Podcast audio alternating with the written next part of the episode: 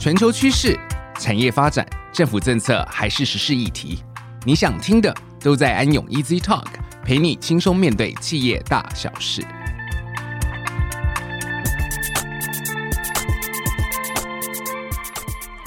各位听众好，欢迎各位收听安永 Easy Talk，我是安永联合会计师事务所 ESG 策略与永续发展咨询服务咨询副总经理林群尧 Brian。今天很荣幸邀请到中兴大学刘婉玉教授，要来和我们一起讨论近期企业很热门的一个主要议题，好，也就是森林碳汇跟碳权的话题。我们欢迎刘教授。林副总好，那以及各位听众朋友，大家好，我是中兴大学森林系呃老师刘婉玉。好，那我这几年呢，其实是应该是我人生当中最忙碌的几年哦，因为最近 ESG 碳汇碳权，好，那那个碳汇啊是那个汇率的汇，不是费率的费哦，所以哦，其实很多人都会呃把这两个搞混了。我想这几个呃主要的领域呢，是我最近这几年所研究的部分。好，那希望今天的一个内容对大家有收获。好，那我们在今天进入主题之前，哈，还是先来聊一下这些比较大的趋势，哈。那有鉴于这个我们讲这个近零碳排的一些比较大的趋势哦，那分别比如说欧盟有这些 CBAM，或者是美国有这些清洁竞争法案，俗称 CCA，哈。那各国都有这些政策，当然台湾自己本身。也提出了自己要在二零五零达到净零碳排的目标哈，那期待透过政策的一些规范，或者是企业一些创新，那大家可以携手共创更永续的未来。那特别今天请刘教授来哈，那其实是要来深入的啊，请您跟我们说明近期其实大家都在讨论这些碳策略或碳综合的过程中，都会运用到一些的手法跟方式。其中，如同您刚所说，就是您的专长，这个探权跟探会，就定义上，它究竟是一个什么东西？那企业端该怎么了解这件事情？好，那我想这是一个非常好的问题哦，因为最近我相信呃各位听众朋友都非常的熟悉，我们似乎常在报章媒体或杂志都会听到一件事情，叫做二零五零净零排放。那什么叫净零排放哦？它的意思就是说碳排放等于零吗？好，我想即使整个台湾都是开电动车，整个台湾都用再生能源，我们也不太可能碳排放等于零。所以所谓的净零，这个净的意思是什么？哈，其实这个净就。很像是我们会计里面的所谓的净利哦，那净利讲的就是所有的收入减掉所有的费用，减掉所有的成本，最干净的利润。所以我们讲的净零排放呢，它的意思就是净排放等于零就好了。所以所谓的净排放呢，它的意思就是碳排放减掉碳吸收等于零。所以这个碳排放，我相信各位听众朋友，也许很多都是呃企业界的先进们，其实都很了解。我们节能减碳，其实讲了二三十年了。我们怎么节水、节电、减排、减废、减毒，这个大家都非常熟悉。所以节省啊，或者说节能这个部分，其实是熟的，这个大家都会。可是怎么去增加碳吸收，让碳排放减掉碳吸收等于零？我想大家比较不熟悉的，可能就是这个碳吸收。那这个碳吸收，基本上有人会翻译成碳汇，好，那有人会翻成碳捕捉，哈，那有人翻成碳吸收。我想，呃，大家可以先把它想成一样的意思哦。那这个碳吸收呢，基本上分成两个方式。那第一个方式就是人工的碳吸收，好，那换句话说，我们可以利用一些科技的技术啦，或是厂房，或是设备，然后去捕捉大气的二氧化碳，把它封存在地底下。所以，像现在很多地质系的老师啦，或者是一些工厂，甚至像台湾，我们有很多的企业，其实也一直在做这个所谓的人工碳捕捉。好，那不过另外一种方式呢，我觉得就蛮玄的哦。这个名字叫做自然的碳吸收、自然的碳捕捉。那有人会翻成自然碳汇。诶，那这个到底这个汇哦，我我讲的这个汇哦，其实是汇率的汇哈，这个汇流的汇。那到底什么叫自然碳汇？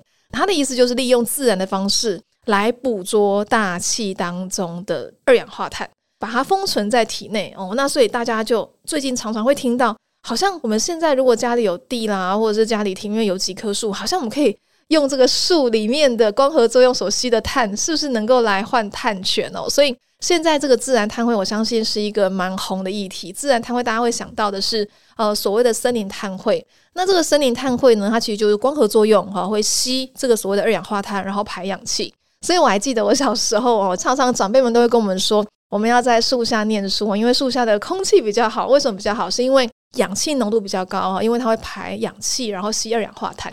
所以这个吸二氧化碳这个动作，不就是现在人类要的吗？我们希望就是能够做到所谓的碳吸收这件事情。好，那所以森林碳汇呢，我们会简称为绿碳。好，那各位听众朋友应该有听过另外一种碳叫做黄碳。那这个黄碳到底是什么？哈，它的意思就是所谓的土壤哈，因为我们土壤是黄色的，所以很多的专家们简称为黄碳。那土壤里面为什么会吸碳呢？其实不是土壤会行光合作用。他讲的是说，土壤里面有非常多动物跟植物的尸体，那这个尸体呢，里面含有非常多的有机质，所以这个有机质里面含有碳哦，所以地底下其实有一个很像是可以容纳很多碳的仓库哦，所以这个土壤碳汇它也是一种碳汇。好，那第三个哇，这个第三个称为海洋碳汇。那海洋碳汇呢，我们简称为蓝碳哦。企业界的先进们，你们一定会对这个所谓的蓝碳或海洋碳汇非常非常熟悉哦。必须说，我认为这个海洋碳汇应该是最近这两年非常红的议题，甚至很多的企业界其实很喜欢这个海洋碳汇。为什么？因为特别的觉得梦幻，而且会觉得说海洋碳汇似乎它的面积跟体积最大，所以是不是也许可以换到更多的碳权哦？那它的潜力最大。好，那我也简单的稍微说一下什么叫海洋碳汇。这个海洋碳汇我们简称为蓝碳哦。那这个就是跟水相关的哈。其实它不见得在海边哦，其实水边、河边、溪边，好，那甚至是我们的一个淡水河边都算哦。它包含前面我讲的植物碳汇，因为我们海边或是河边有很多的红树林、很多的木麻黄哦，那这些都是树嘛哦。那树本来就会行光合作用，就会吸碳。好，这是一个。那海边还有什么？还有海草，还有海藻。那甚至海边有非常非常营养的土壤。好，那这个土壤我们像是大家都很熟悉。如果各位听众朋友是住在桃园，那我们知道桃园有非常多的皮塘。那还有那个我们在西部哈，西南部有很多的湿地。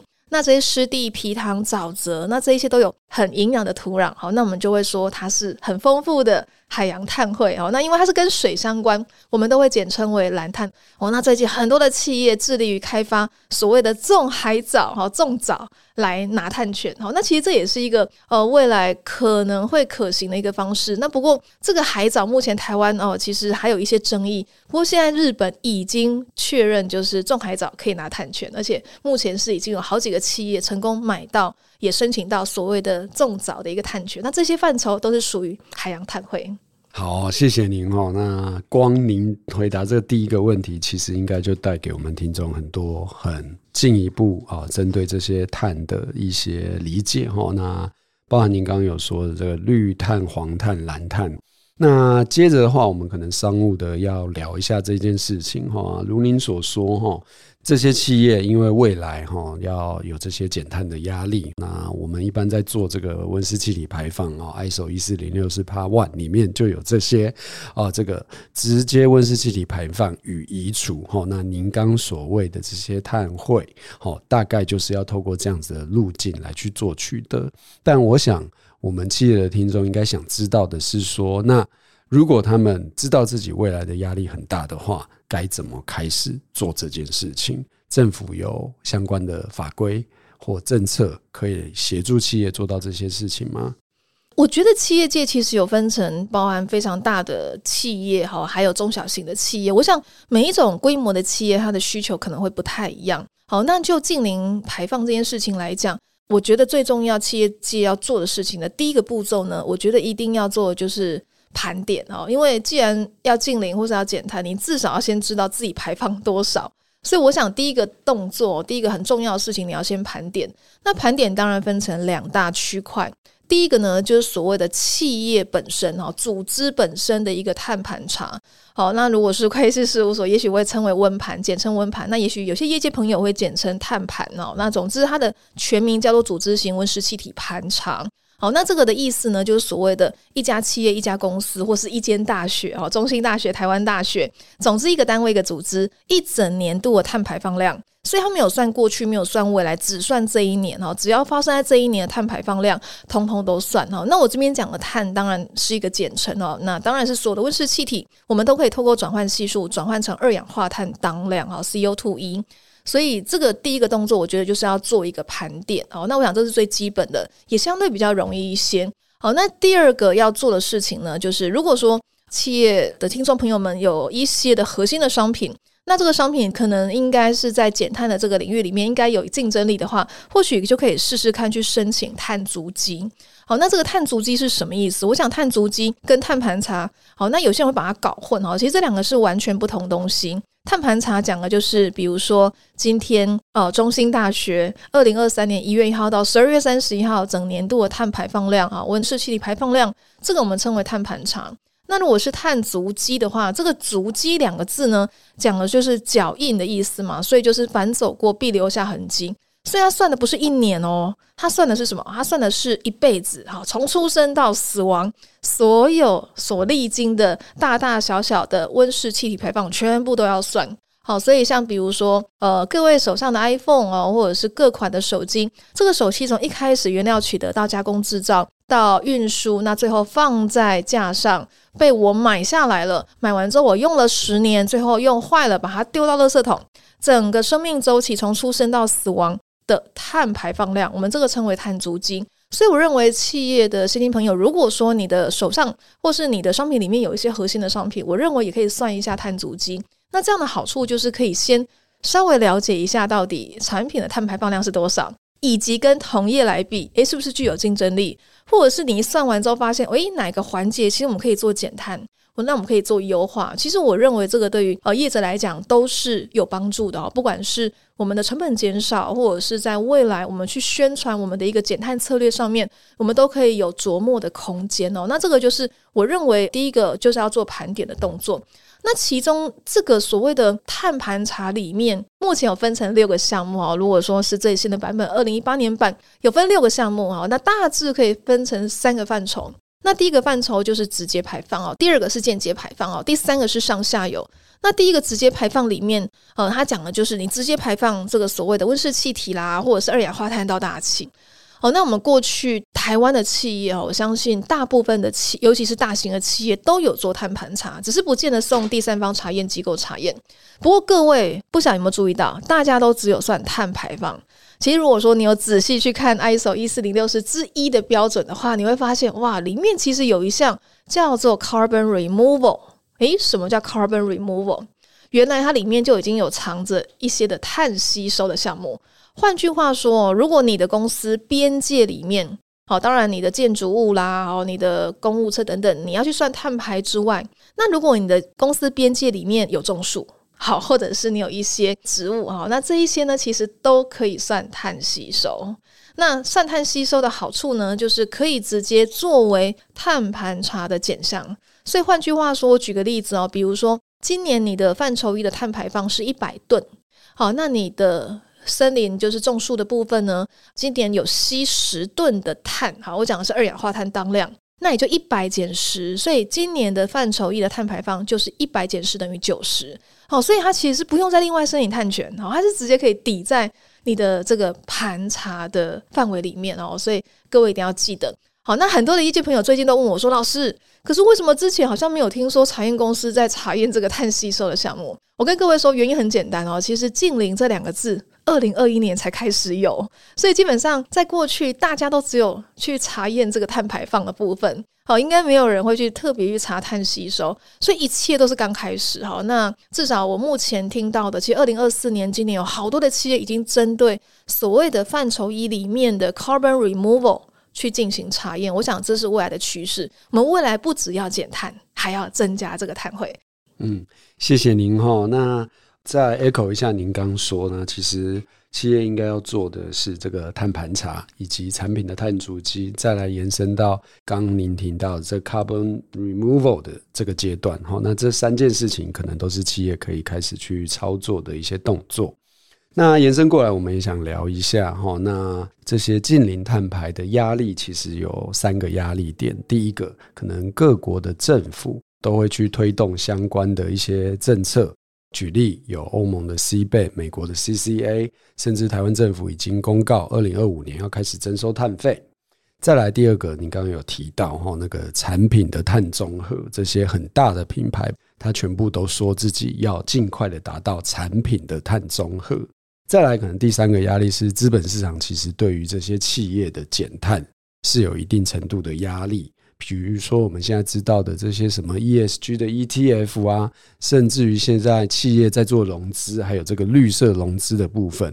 如果你公司不够减碳，你可能银行借不到钱，或你借钱的利率还比别人高。哦，那这些都是推动这些事情的背后主要压力。不过，因为这个压力大，所以大家现在就像您说的，这个需求也越来越多。但是，也因为市场啊还在 booming。就如同您说，这也才发生这两年，所以大家就没事要想办法去发生或者是创造您刚说的这个碳汇。那您算是台湾对这件事情比较先进的，我想要请您跟我们的听众稍微解释一下，如果要做这件事情，它基本的步骤流程是什么？又政府对这件事情的一些政策的规划是什么？怎么样方便这些企业可以更快速取得碳汇？嗯，好，到底要怎么来做？其实我们回归到我们的一个问题，我们的问题其实就是所谓的净零排放嘛。我们要解决净零排放的议题。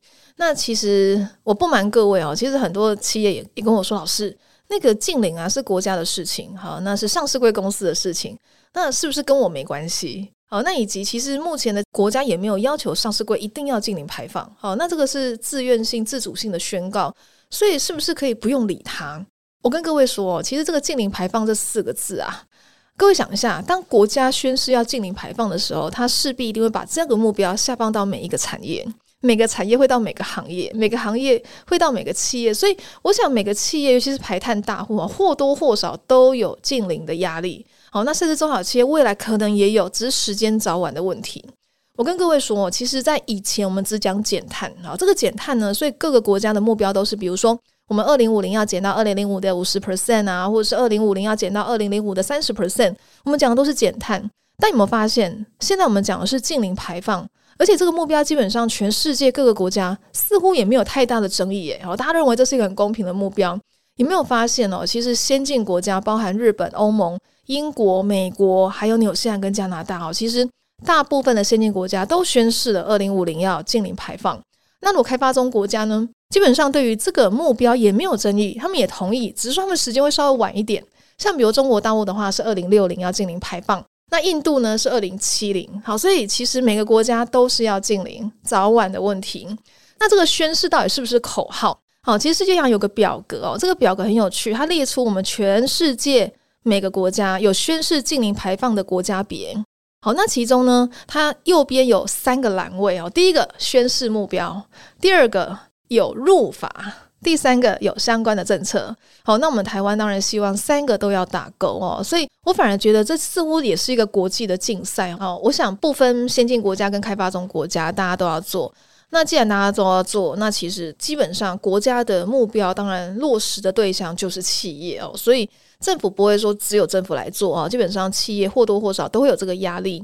好，那我这边举几个例子哦，比如说。我在二零二一年的时候，我常常在还没有净零排放之前呢，其实我在外面演讲的时候，我都会跟企业界的朋友说，有两大产业基本上不太会讲到减碳的事情哦，一个就是国防产业啊，因为国防产业有更重要的目标，就是要救国嘛，哦，有国防安全那是重要的任务啊，基本上不太会讲到减碳。然后第二个产业就是医院。哦，医疗产业也是一样，它有更重要的任务，就是要救人哦。所以医疗产业跟所谓的国防产业基本上不太会讲到减碳。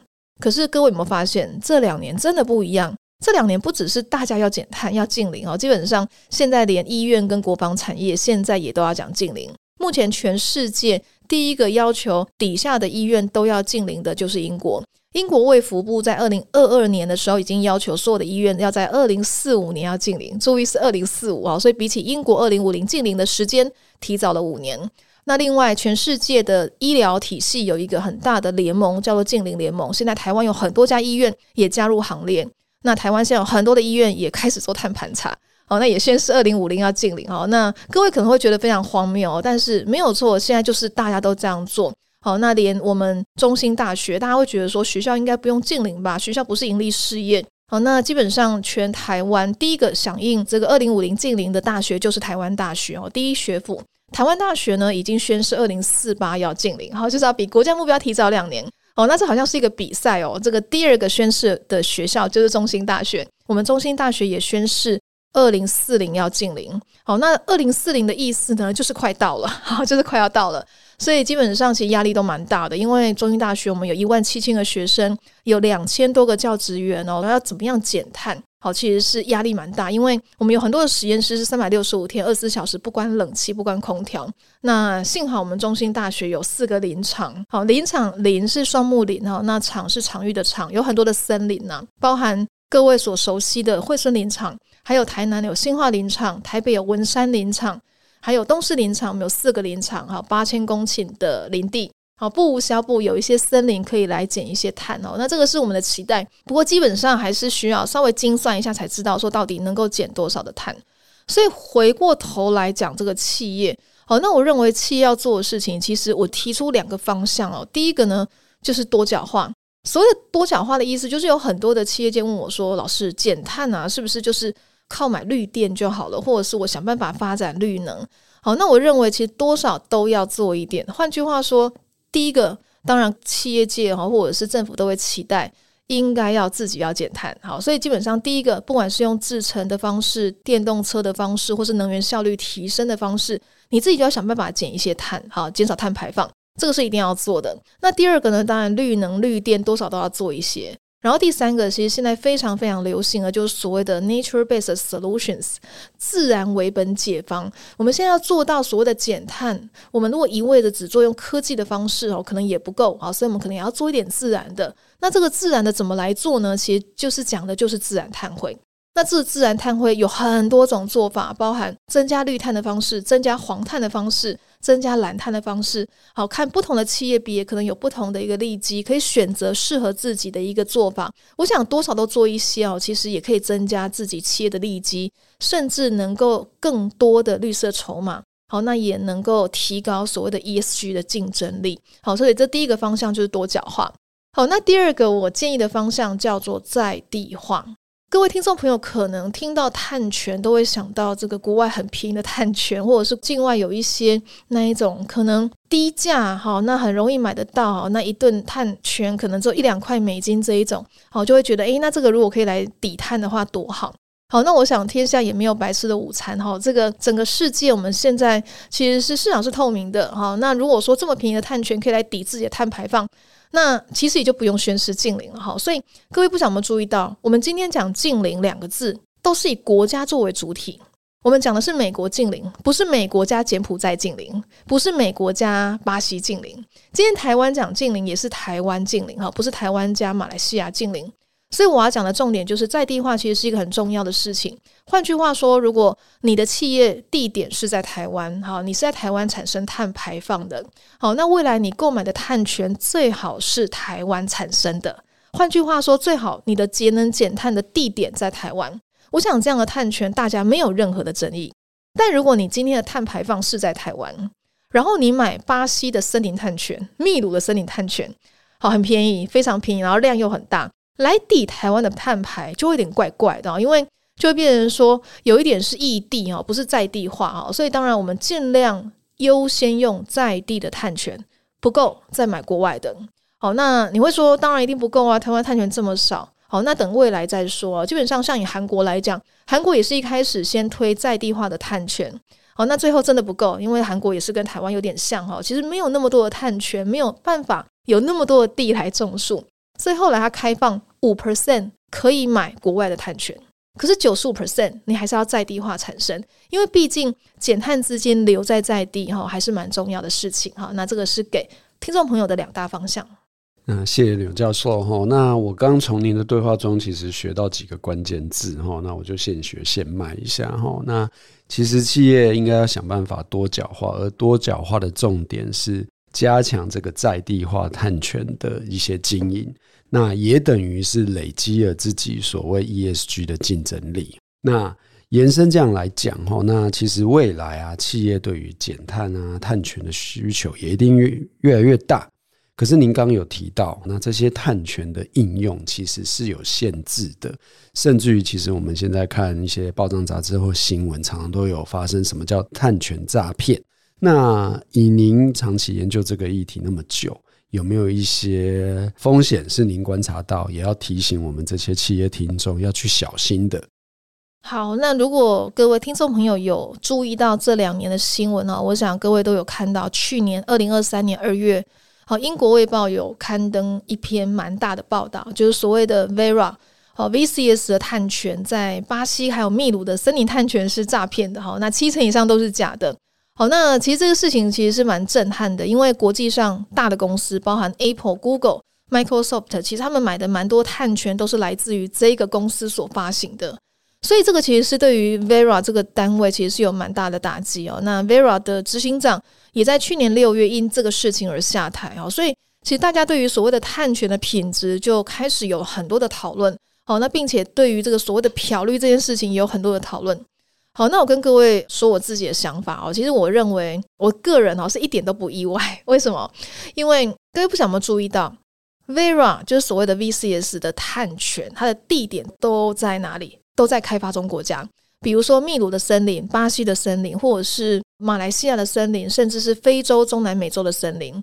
它的地点，我的意思就是说，它产生碳权的地点不会是英国的森林，不会是日本的森林，或是美国加州的森林。所以你会发现，大部分都是开发中国家才会去申请 Vera 的碳权。为什么？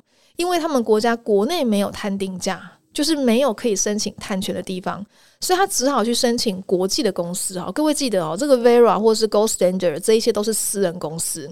好，他只是说他是经营的非常好，有一定的公信力哦，所以大家就以这个作为一个呃申请的对象。好，那基本上因为开发中国家自己没有碳权的机制。国内也没有任何企业是有兴趣要来买的，好，那所以这一些国家就只好好有很大批的森林，所以只好跟这个 Vera 来申请碳权。那拿到碳权之后呢，再卖给国际的企业，好，所以他们的操作模式是这样。各位有没有想过，如果是日本的森林，或者是纽约的森林，或是英国的森林，基本上他们不会去申请 Vera，不会申请 Gold Standard，他们申请一定是国内的。国家发的碳权哈，因为那地位更高，是由国家政府所发的，它的过程基本上就不会有太大的问题哦。那所以你不会听到英国政府的碳权造假，好，不太会会有这个状况。那原因在于说，他们国家就有自己的一个碳权可以申请，所以这些森林基本上就会申请国家的碳权，然后卖给在地的企业，好，用这种方式，所以它的价格一定比较高。所以我以这个日本碳权为例。日本的森林碳权现在一吨哈，一吨的森林碳权的价格是一万六千五百日币，好，单位是日币。那这个相当于台币四五千块新台币，其实非常的高。但各位有没有想过，如果这些森林它不是跟日本国家来申请碳权，它是跟国际 Vera 来申请碳权，要跟它 compete 的对象会是柬埔寨的森林，好，或者是巴西的森林，那些都是非常低价，而且量很大。日本的森林怎么可能去 compete 的这一些对象？那价格就会很低，所以基本上已开发国家的森林，它会跟国家来申请哦，所以这个品质都会比较好。这第一个。所以我认为开发中国家哈，因为国家的治理啦，或者是相关的一些监控哦，没有那么好哦，所以我才说造成有一些的案子是造假，所以我自己不意外。再加上 VCS 其实它的发行量哈，就是 Vera 这个机构发碳权的发行量是全世界的碳权占了三分之二，好，所以几乎都是他发行的，所以当然百密总有一疏哈。但是我想大家也不用因此对于碳权两个字就开始感到惧怕哦。我想碳权它其实是一个呃碳定价里面一个非常正常的经济工具。全世界碳定价有两种方式哦，第一个就是碳费或碳税，第二个就是碳权。好，所以它就是一个帮碳来定价格的方式。所以今天碳有了价格之后，排碳的就会稍微节制一点，因为它要付钱；吸碳的呢，它可以收到钱哦，所以它更有诱因、更有动力去吸更多的碳。好，所以我的意思就是说，其实碳权它只是一个经济工具。那今天当台湾哈二零二五年开始征收碳费之后，那很多企业跟我说：“老师，那这个碳费我缴了之后，是不是就没事了？”各位，我如果排碳一百吨，我缴了一百吨的碳费，我还是排放一百吨哦。所以今天如果你要净零，你除了要自己减碳之外，减不了的，你势必还是要买碳权来抵。所以今天就算碳费只有三百二十块，碳权不会只有三百二哈，这两个价格是不一样的。嗯，好，谢谢您的分享哈。那也刚好您提到这些开发中国家的这些森林哈，那我们团队也刚好研究到中兴大学这边刚好跟国产署有合作一个国土种碳权的计划。那这似乎可以是这些企业想要取得碳权的一个比较正规的方式跟方法，是不是可以请您针对这个计划，让我们的企业听众来了解？那或者是说，他们如果想要加入这个计划的话，可以用什么样的方式跟方法来取得政府的一些相关资源以及支持？没有错，其实国产署当然呃，它是一个财政部的单位。那我们都知道说。全台湾最大的地主就是过去叫林务局，好，那我们现在称为林业及自然资源保育署。那这个林保署管的主要是林地的部分。那国产署呢，它管的土地哈，其实包含了各式各样的土地都有。那国产署其实过去有一些的土地其实是闲置在那边的，好像比如说宜兰的农地，好，那一块农地其实是。过去隔壁是做这个砂石场啊，所以这边其实它虽然是叫做农地，它的地目叫农地，但是它不太适合农业使用。好，那每次开放大家来租的时候，其实都流标了，所以它是一个不适合农业耕种的土地。那台东那一块也很类似。好，所以这两块呢，国产署刚好因应现在我们讲的近零排放里面，呃，各位都知道，这个国发会提出了十二项关键策略。那这十二项关键策略里面，其中第九项就是自然碳汇。可是自然碳汇讲了半天，我们讲了两年哦，从二零二二年讲到现在，好像似乎也没什么动作。哈，所以国产署的署长哈，还有连同经济部哈，那以及学校这边哦，那我们就想说，诶，那是不是可以把这些的闲置的土地来做活化？所以重点是这个是没办法做其他使用的哈，所以并不是跟最优良的农地来抢地。好，其实这块地是一个已经无法耕种的土地。但是它还是可以种树哈，各位知道，其实常常种树的地方都是在一些比较贫瘠的土地，或者是地层下陷区啦，或者是重金属污染地哈，那甚至是在海边哈，海边是种不出农作物的，但是可以种树哈，种红树林等等，所以树所需要的养分没有这么大，所以呃，我们希望能够透过这个案子呢，我们希望能够至少能够促成这个所谓的自然碳汇转碳权这件事情产生。所以国产署就去盘点了土地啊，那就找到了这两块土地，刚好是适合完全符合现在目前来申请所谓的环境部的森林碳权的案子。好，那也希望中兴大学能够做一个媒合的角色。好，那未来我们会对外招商，哈，希望未来得标的厂商他能够好好的经营这一块土地。好，那这个土地我们也特别要求一定是要以种树，然后来产生自然碳汇为目前最主要的工作。好，那产生自然碳汇之后呢，当然也能够未来能够转成碳权哈，所以这是一个示范的案例。那还是要跟各位呼吁一下哈，其实森林不是只有碳权，好，其实森林还有其他的价值。比如说，像我们经过一片的森林公园的时候，我们都会特别觉得很凉爽，尤其夏天的时候很热，只要有很多树的地方特别凉爽，因为它可以调节为气候，可以降低温度，甚至有树的地方，你就会发现它有很多的生物哈，它可以是一个生物多样性栖息的环境。那甚至有树的地方，它可以涵养水源，所以为什么都市里面一定要有森林公园？因为它可以防洪，好，防洪其实是一个蛮重要的事情。那再加上还有土壤好、水源涵养等等。所以我想，森林的价值绝对绝对不会只有所谓的碳权。好，那所以这个案子其实主要除了是因应国发会的一个自然碳汇的战略之外，能够产生碳权之外，我们也希望能够营造出能够让大家看到这个所谓的森林所营造出的一个环境。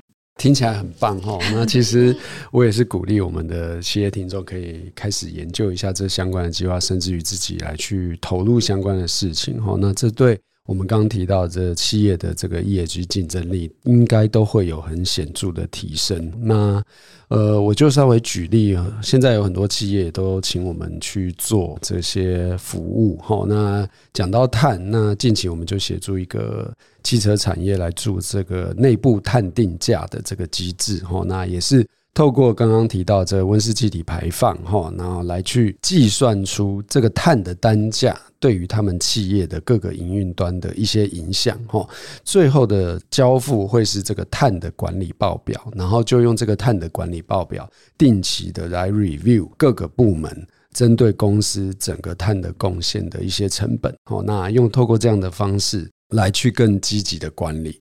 那甚至于延伸到后面，可能会跟各个部门来去收取一定的费用，或者是我们讲的推动这些啊绿色行为的一些资金来去做这些，不管是更创新的研发，或者是更低碳的生产制程等等的。那时间到了最后，那我想要请教授帮我们稍微 summary 一下，如果一家企业真的要针对我们今天的 topic，就是碳权或碳汇，要开始经营的话，您给出的一些具体的建议是什么？好，我想第一个步骤哦，就是短期来讲，我觉得一定要做到就是盘点这个事情哦。那盘点包含不管是碳盘查，或是碳足迹，或者是撰写永续报告书 ESG 啊，那这一些都算是一个盘点的过程。那透过盘点，我们可以知道到底要怎么来减碳。所以第二个步骤呢，就是开始要想办法减碳。那这个减碳其实是一个比较笼统的说法，它的步骤哈，或是它的内容其实包含非常非常的广。那甚至不止减碳，还有增汇哈，增加碳汇的增汇。好，那我们都会把它整个包裹，我们就讲减碳。这个减碳基本上会有四个策略啊，包含呃这个所谓的去碳能源哈，这个电的部分，还有增加能源效率哦。比如说本来赚一块钱，我排放一公斤的二氧化碳哦，那能不能赚一块钱，我只排放零点九公斤哦，想办法提升能源效率。那第三个策略就是所谓的。电气化哈，所谓的电气化就是运具电气化，比如说油车改电车，油车改混合车，那这一些都能够降低这个本身的一个碳排放。那第四个就是负碳技术，好，那各位这个所谓的负碳，负号的负，它的意思就是碳吸收。那其中最受瞩目就是自然碳汇，所以我想透过盘点，再来就是要分析啊，分析我们就可以建立出一些减碳的策略。那我想每一个企业其实要做的以及能够做的范围跟规模可能会不太一样哈。那要视不同的产业类别，有不同的减碳的做法。好，那我想大家的目标都是一致的，都希望未来能够达到一个减碳，进而达到减缓气候变迁的一个目标。那所以这个过程其实呃很重要的是就是分析跟优化策略哈。嗯。谢谢您哈，那也谢谢您今天带给我们这么多的一些议题，或者是趋势，甚至于政府的政策方向，甚至于提醒我们，呃，有这些碳权的一些风险哈。那这都是很好的内容哈。那我相信今天对于一些正在规划碳策略的企业，或者本身就有在关注一些环境议题的组织。乃至于个人，今天都是相当受用的一些内容。好，那再次谢谢您今天带来的分享，安永 Easy Talk，我们下次再见。好，谢谢主持人，谢谢大家，谢谢。谢谢。